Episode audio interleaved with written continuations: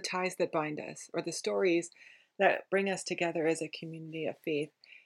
And um, in these daily devotions, we're going to be reading through uh, the gospel, the Old Testament book Ruth for the first little bit of this. And so this is the beginning of Ruth's story.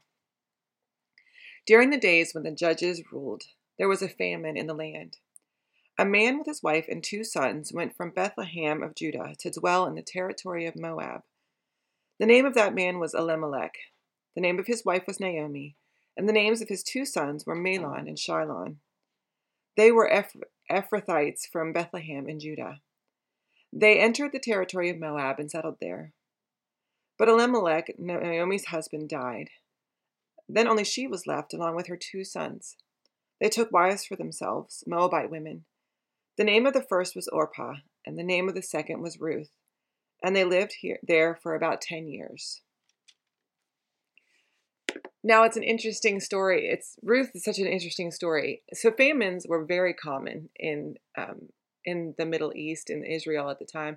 They didn't have storage systems like we do in the same way that we do. They had sort of granaries where they could keep a little bit by, but um, you know they couldn't package and process and keep food for ages. So you had to live on what you could make every year, and so it was pretty common for um, for people to experience famine. We hear the stories all the time. Um, that's how Joseph's brothers met him back in Egypt because there was a famine and they had to go to Egypt to get to get food. And so Elimelech and Naomi make a choice, which is to move to where the food is, sort of a semi nomadic culture. And when they do, they settle there and they raise their children there, and their children become locals. And so Naomi and Elimelech would always be immigrants to the land, but their children, their two sons, would be natives essentially to this place.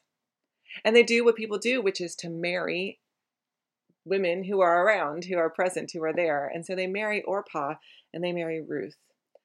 And they lived there together, married for 10 years. That's a long time. If you think about the fact that their average lifespan was 35, 40 years, 10 years of marriage is, is a significant time. Now, they don't have any children, which is interesting, it seems. They don't tell us of any children. But what it does tell us is that the, the tie that they had to this place, to, to Moab, was deep. Ruth and Orpah, this was their home. It was a place Naomi had gone to, had traveled to, had chosen to live in. But she had lived there long enough for it to become her home as well. And it's important because that place is valuable. The places that we live, the communities that we live in, are important and valuable to us. And it tells us that wherever we are, whatever situation we find ourselves in, we should invest ourselves in that place. We should become involved in our community, even if it's not our community, the one that we would call our own by name or by generation. Naomi makes it her home. Elimelech makes it her home and makes the best of a bad situation. Maybe we could learn a little bit from them.